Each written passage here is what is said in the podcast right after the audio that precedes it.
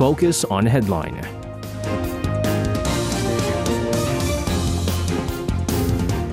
All right, let's take a look at what major issues are making the headlines here on Focus on Headline. For this, uh, joining us in the studio, we have our reporters, Choi Ji-hee and Yoon Se-young. Guys, welcome back. Good evening. and happy 19th anniversary to Arirang Radio. Oh, congratulations. I was just going to say that. I took the words out of and my congrats, mouth here. SJ, you made a debut as an idol group today. You did? Who says that's a debut? who, says, who says that was a debut? You were already a superstar. Was it a comeback? Was it a comeback? No, I- it, it was kind of a comeback. Why did you change your outfit? I am not going to talk about the National Assembly kicking off its regular session on Thursday wearing my HOT Right. outfit, as much as people want to see that. Uh, but uh, no, I'm glad that everyone enjoyed that uh, special. I really had uh, fun uh, meeting all the uh, DJs as well. Uh, but let's get to business, guys. The National Assembly, like I mentioned, kicking off their uh, regular session on Thursday amid tensions between the ruling People Power Party and the main opposition Democratic Party.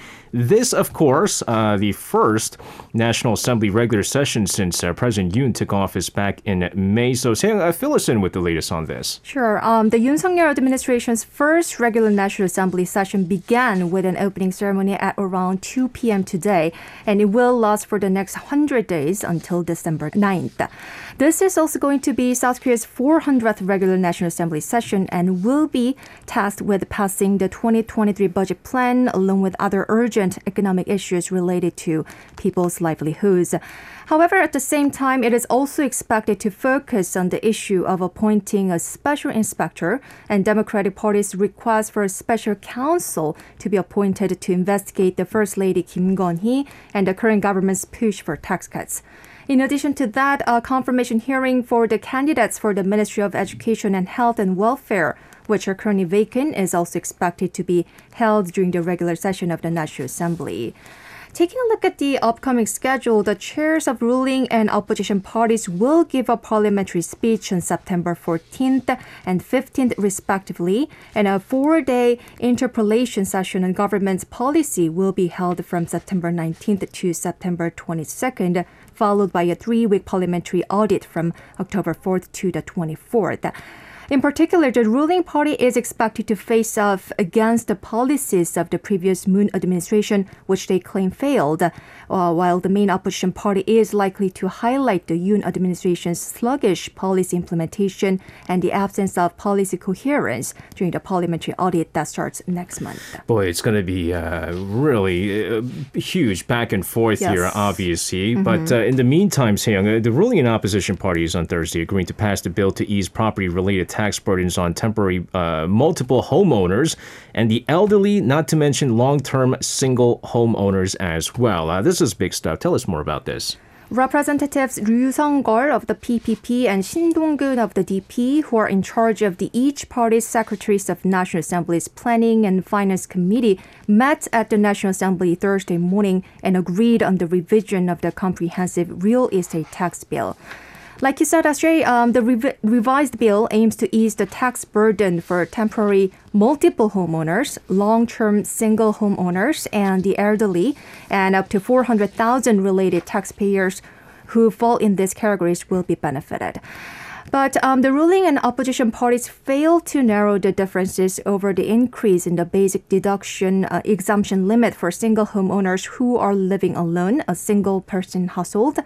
And the key point was to temporarily increase the limit of the basic real estate tax deduction for a homeowner with a house worth between 1.1 billion to 1.4 billion won this year, but they didn't reach an agreement. And instead, they decided to continue discussions on this matter in the future, which experts say may cause great confusion among 93,000 single homeowners with the home worth the price mentioned earlier. Guess it's not me because I don't have a house that expensive. But uh, Mm-hmm. it's interesting with the uh, the elderly uh, homeowners because this was the big fiasco. Is they're saying that they let's say they have a home that they've had for many many years, Mm-hmm. and let's say over time, uh, the real estate prices have skyrocketed, and a lot of the elderly folks they're not working, right? So there there's no money coming in except for Mm-hmm. That's maybe the like their pension. Only property they own. Yeah, right? exactly. And so and they're just not able to afford uh, the property taxes, which I mean can get very expensive Mm. uh, for some of them. Them. Uh, in the meantime, in other news, uh, Samsung Electronics Vice Chairman Lee Jae-yong and uh, SK Group Chairman Choi Tae-won, uh, they're expected to visit Britain and J- uh, Japan to promote South Korea's bid to host the 2030 World Expo. Not to mention, uh, Vice Chairman Lee Jae-yong will be serving as the special presidential envoy for the bid. Uh, gee, let's get more on this. Right. So Samsung Electronics Vice Chairman Lee Jae-yong is reportedly planning to visit Britain later this month as a presidential envoy for South Korea's bid to host the 2030 World Expo in Busan, the country's southern port city. Now, Lee's visit will take place after the appointment of Britain's new prime minister, and talks are reportedly underway for Lee to meet with the newly appointed uh, prime minister of Britain. What's interesting is that Lee's late father, Lee Kun-hee, former uh, chairman of Samsung, had played a critical role in winning the 2018 Pyeongchang Winter Olympics bid. So now Lee will take on an important role in the country's bid for another national event. Right. Yes. Uh, meanwhile, SK Group Chairman Choi Tae-won is expected to visit Japan this month as well as part of the government's World Expo bid campaign. And Choi is currently arranging a meeting with Japanese Prime Minister Fumio Kishida and is expected to visit Osaka, where uh, Japan's 2025 World Expo will be held. However, the schedules of both top executives have not yet been finalized, according to sources. And regarding the Expo bidding campaign, Prime Minister Han Duck-soo said at a press conference last month that he expects Lee to visit several countries in Europe right before Chuseok, uh, which is the country's fall harvest holiday that will begin next Friday, and to support the government's World Expo bid.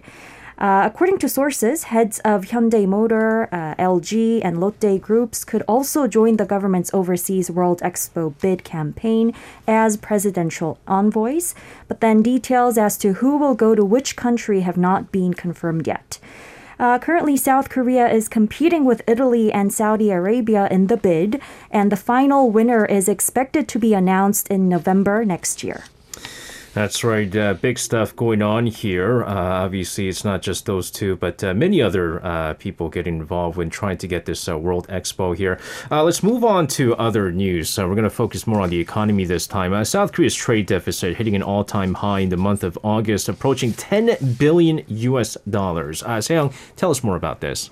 South Korea's exports increased by 7% last month thanks to petroleum products, cars, and rechargeable batteries, but imports surged 28%, and as a result, the nation's balance of trade stayed in the red for the fifth consecutive month in August for the first time in more than 14 years. And it's also a record figure since the relevant data was first compiled in 1956. One of the reasons for the sharp rise in imports is the soaring energy and raw materials, with increase in oil, coal, and gas use amid scorching weather. And a surge in energy prices is also due to global supply shortages and geopolitical risks such as the war in Ukraine uh, is also press- pressuring South Korea that is already suffering continued trade deficit. Higher interest rates at home and abroad, a slowdown in China's economy, and a surge in imports of raw materials and intermediate goods from China are also cited uh, as reason of the rise of trade deficit. And taking a look at the as factor that worsened the situation, and South Korea depends on imports for a huge portion of its energy needs, and its energy imports rose 8.86 billion US dollars from the same month last year to 18.52 billion US dollar, which is 91.8 percent increase on year. And in response, the government said it will provide over a quarter of a trillion dollars in trade financing to help with exports.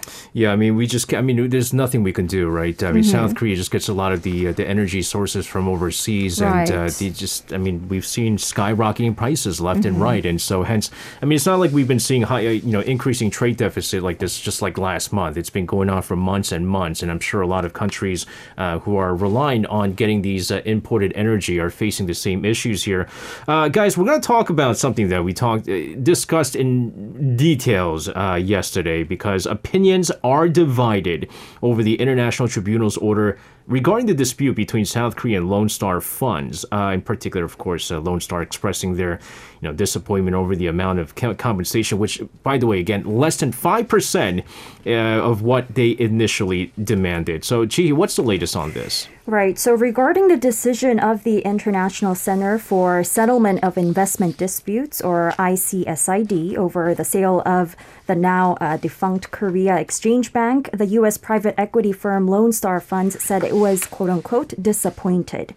Now, the ICSID has rewarded Lone Star $216.5 million, which is only 4.6% of its uh, demand of 4.68 billion US dollars in an investor state dispute settlement suit that the firm filed against South Korea in 2012. Uh, in a statement under the name of a spokesperson, Lone Star claimed the amount is not enough to compensate for the Korean government's unfair acts and the risks Lone Star had to take while bailing out KEB in 2003, and the added value that Lone Star contributed to KEB's shareholders as well as the Korean banking system. Uh, it went on to say despite years of efforts to sell its controlling interest in KEB, South Korea violated both domestic and international laws. And they said they're glad that the court has proven their core argument on behalf of their investors. Uh, however, the private equity firm did not mention whether it would request a cancellation of the decision. Again, uh, yesterday we had a very long discussion in regards to this, but there's been uh, many different feedbacks uh, regarding this as well. Well, we're going to be turning to our expert and uh, see what uh, he thinks about this Lone Star issue. Who better to connect than Professor Yang Jun Suk at Catholic University of Korea? Joining us on the line, Professor Yang, thank you very much for joining us tonight. Happy to be here. So, Professor Yang, I mean, some people are saying that uh, the government did, again, a good job since it only has to pay 4.6% of uh, what was initially demanded by Lone Star. I mean, still a massive amount, but when you're talking about like 4 point something billion dollars, uh, just less than 5% is pretty good. Uh, but others still disagree. They're saying, I mean, this is coming out of our own pockets, the taxpayers' money, and things like that. The, the different governments, it's the other government's fault. Why does the current government need to deal with this? Uh, what are your thoughts on this issue? Okay, well, uh, th- uh, there were some uh, about uh, four, four or five main points uh, that the uh, Lone Star used, and a lot of it, in fact, most of it, the ICSID or ICSID found that it was not really applicable or was wrong-headed. So, in that sense, Korea did win, but we did lose certain components uh, uh, so in that sense, I think it's fair to say that because we ended up paying something, we lost uh, at least part of the case. And even if uh, we did win on some of the points, our winning is that basically we didn't have to pay any money. So it is, in that sense, a bit unfair, but still, in terms of minimizing the loss that we could have taken, I think uh, the uh, government and the legal team did a good job. If you look at it point by point, then first point that the Lone Star made was that by delaying approval, the government, by delaying approval, Lone Star lost out on potential sale to S.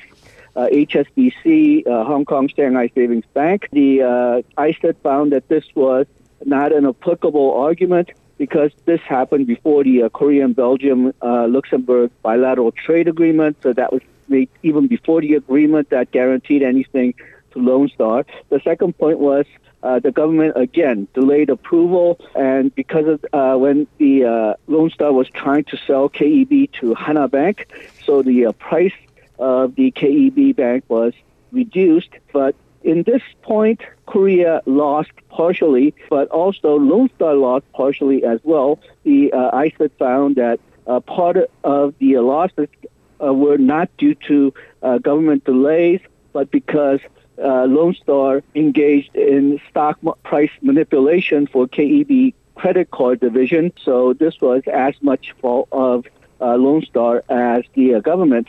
and this would be the biggest loss that Korea took. And then there were some issues related with taxes that Korea won for the most part. So I think in the end, we cannot really say that Korea won, but I think Korea did a good job in minimizing the losses.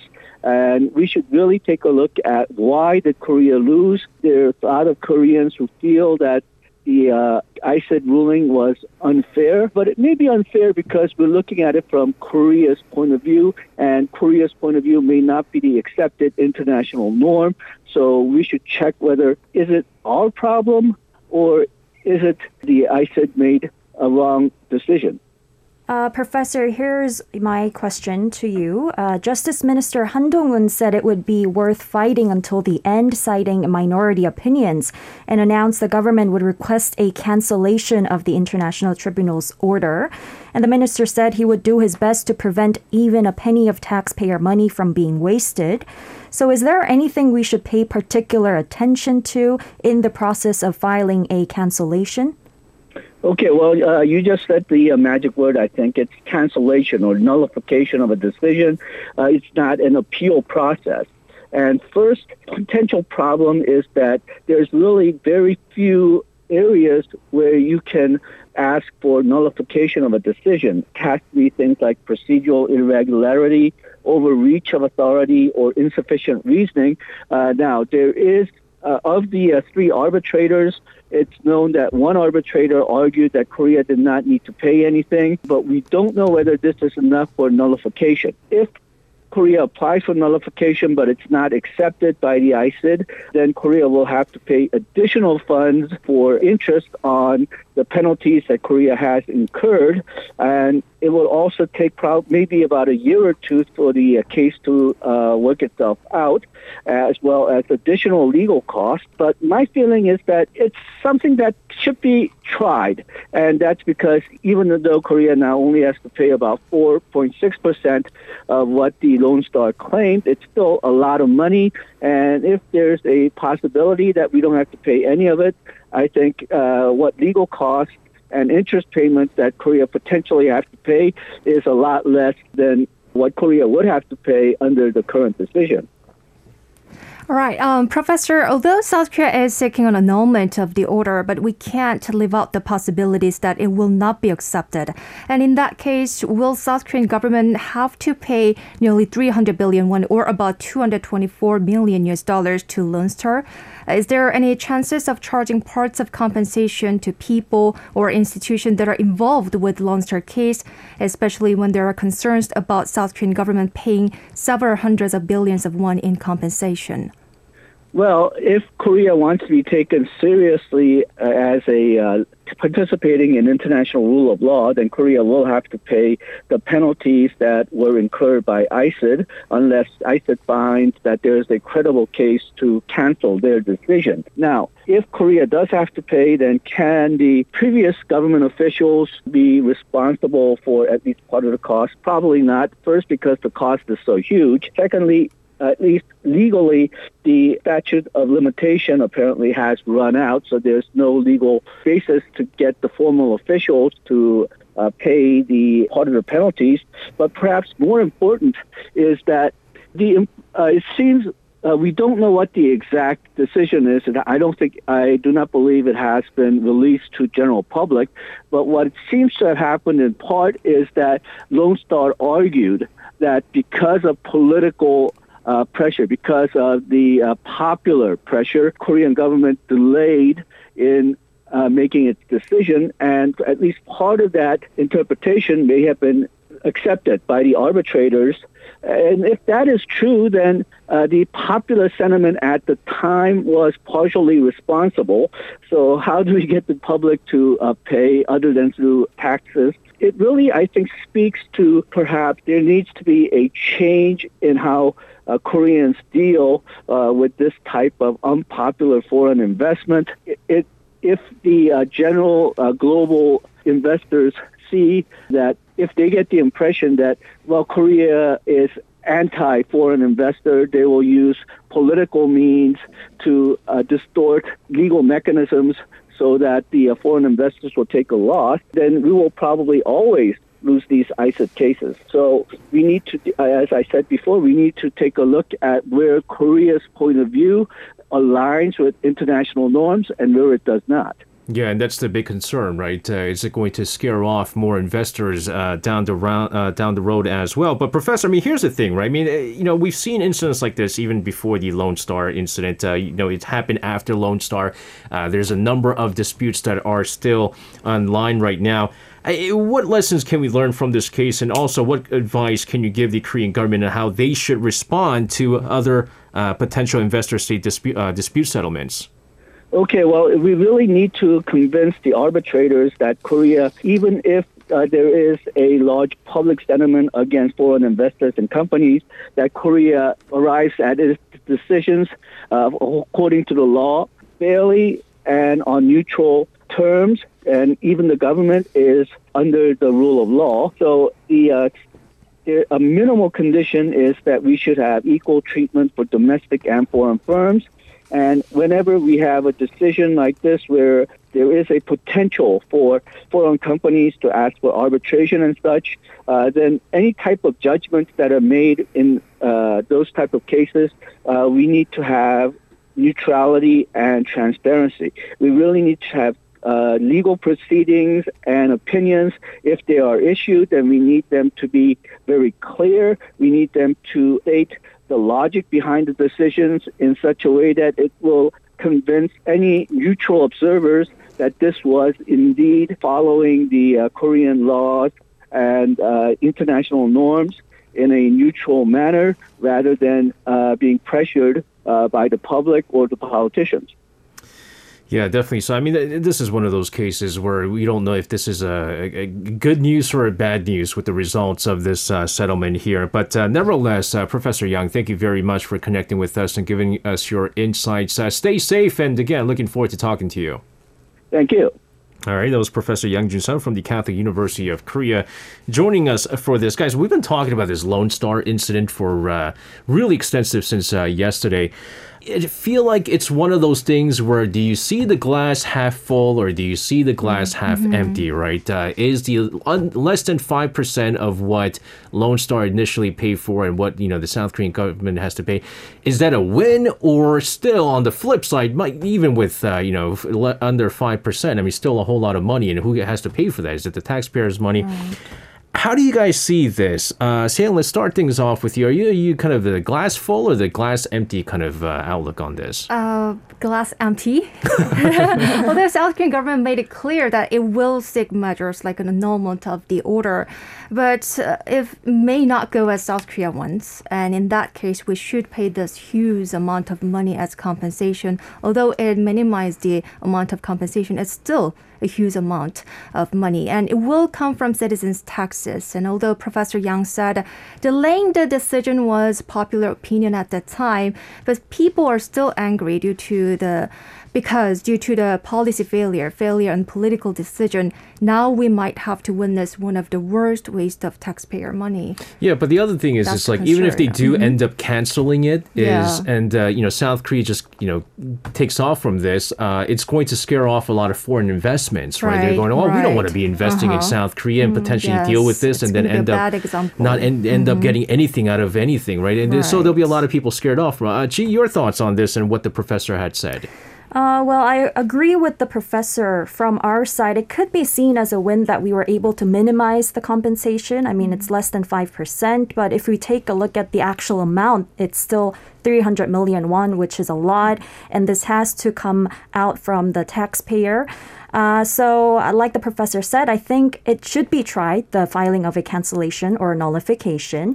Uh, but other than this Lone Star case itself, from a broader perspective, I think this should be the case should be taken as an opportunity for uh, the Korean society and government to deal with further uh, disputes that are bound to come because yeah. our economy is co- continuously going to grow mm-hmm. and we're going to have more international investments, which means we could have more disputes. Right. And even according to the Ministry of Justice, right now we have six other disputes that have been uh, filed right. against the South Korean government, mm-hmm. and they're still ongoing. Mm-hmm. So the government should really uh, take the oppor- uh, take this case as an opportunity to remind themselves of the importance of global standards when it comes to investments, as well as uh, the rule of law, just like the professor said, and uh, including a transparent policy enforcement by the government, as well as uh, the fair treatment of domestic as well as foreign investors and businesses. I think the reason why this Lone Star incident uh, just was so much more complicated, like you said, there are other disputes on hand, but it's not going to be as complicated as this one, is because there were so many shady dealings that were being done that caused a whole bunch of delays and a lot of questions being made. And this was a you know ten years ago, and we we covered this. Uh, we're not going to take time to talk about all the shady dealing, potential shady dealings that were involved with this. But uh, again, my biggest concern out of this is now it is always good to have uh, you know good amount of foreign investors coming into South Korea, but are they going to be uh, scared off, and will this kind of further delay the, you know potential growth of the South Korean economy? Uh, is the big question here. Uh, we'll leave it at that for now, and I'm sure this is not going to be the last time we'll be talking about this. Uh, in other news, South Korea and the United States having wrapped up their major combined military drill. We're talking about the Ulchi Freedom Shield exercise. This ended today. Uh, you have more on this. Right. So South Korea and the U.S. completed their Ulchi Freedom Shield exercise, which kicked off in August 22nd, despite North Korea state media slamming the annual drills as being a war against the regime. Now, the exercise involved more than a dozen field training events in line with the conservative Yoon Suk-yeol administration's commitment to normalizing and expanding the drills that were scaled back or suspended under the former administration in the drive for peace. And based on an all out war concept, the exercise entailed three key elements, including the computer simulation command post exercise, field training, and the South Korean government's Ulchi civil defense drills. And it proceeded in two major parts, including the first segment, uh, which involved drills on repelling North Korean attacks and defending the Greater Seoul area, and the second part focused on counterattack operations. And General An Byung-seok, uh, the deputy commander of the South Korea U.S. Combined Forces Command, led the entire exercise to conduct a key capability assessment, which is required for the envisioned transfer of wartime operational control to Seoul from Washington. And throughout the exercise, the Allies maintained tight vigilance amid concerns that North could engage in uh, additional provocative actions, like a nuclear test or missile launch. Uh, and the Defense Ministry evaluated the exercise as a normalized implementation of a practical nationwide level uh, war exercise. Meanwhile, as North Korea is continuously preparing for a new ICBM and a SRBM, according to military authorities, the possibility of the reclusive regime's further military provocation after the UFS is being raised. Now, also, the head of the uh, National Security Office, we're talking about uh, Kim Sung Han, having said on Wednesday night that Seoul, Washington, and Tokyo, they're going to have constructive discussions to further strengthen security cooperations among the three countries to counter evolving threats by North Korea. Uh, Sam, let's get more details on that. Saying that the security situation in Korean Peninsula is very severe, Kim made the remarks during the meeting uh, with reporters before departing for Hawaii at Incheon International Airport Wednesday night. And Kim, who arrived in Hawaii on August 31st local time to meet with his Japanese counterpart Takeo Akiba and his U.S. counterpart Jake Sullivan, held bilateral talks with them respectively and separately. And South Korean officials did not disclose the details of the meeting, but the national security advisors of Seoul and Tokyo are expected to discuss thorny issues such as compensation for the Korean victims of wartime forced labor and withdrawal of semiconductor related export regulations during their 70 minute long meeting. In addition, at the 90 minute talks with his U.S. counterpart Jake Sullivan, Kim is expected to voice concerns over the U.S. Inflation Reduction Act, which South Korean government has been stressed that it will put its car makers at an unequal footing in the U.S. market.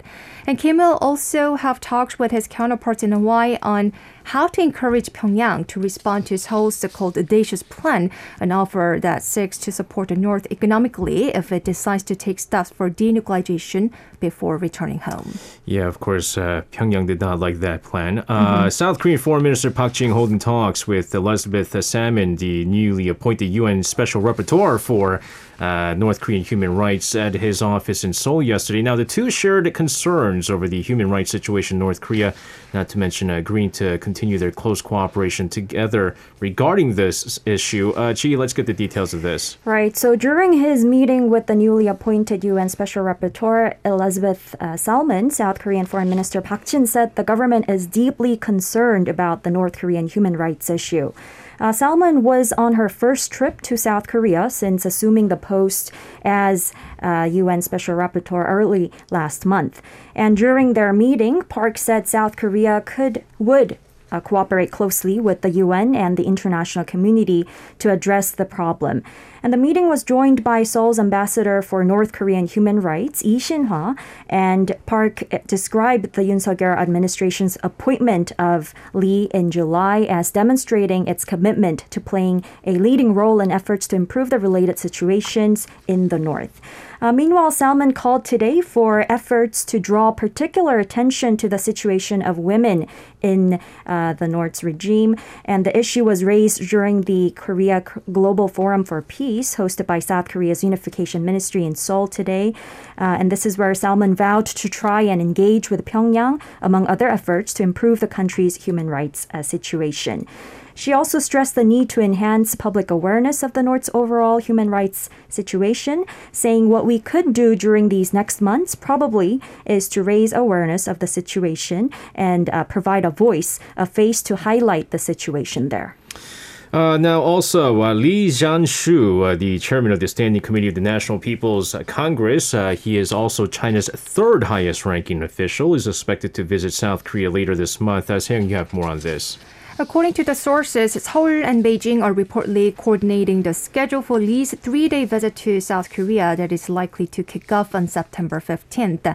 And Lee's visit to South Korea is at the invitation of National Assembly Speaker Kim Jin-pyo, and the two are likely to hold talks to discuss ways to cooperate to commemorate the 30th anniversary of the establishment of diplomatic ties between Seoul and Beijing amid stagnant relationship between two countries. And Lee is also highly expected to pay a courtesy visit to President Yoon Suk-yeol after having a meeting with Kim, which is going to draw many people's attention with expectations for a possible bilateral meeting between President Yoon Suk-yeol and President Xi Jinping, especially when Seoul remains caught in the middle of an intensifying tensions between Washington and Beijing. Yeah, and again, it's really interesting because uh, despite anything, I mean, China, they do seem to continue to try to work yes. things out with uh, mm-hmm. uh, South Korea. Think, uh, you know, years before, I think they'll just be like, oh, forget about it, uh, just retaliation here and there. Right. But again, uh, the big question is whether or not Xi Jinping will ever come to South Korea. But according to many experts, highly unlikely at this time. there's something that Xi Jinping needs to get from South Korea mm-hmm. in order for him to come. And they were saying things like, you know, whether it be the THAAD re- removal of THAAD, and that would be like the only th- reason uh, why right. Xi Jinping would come.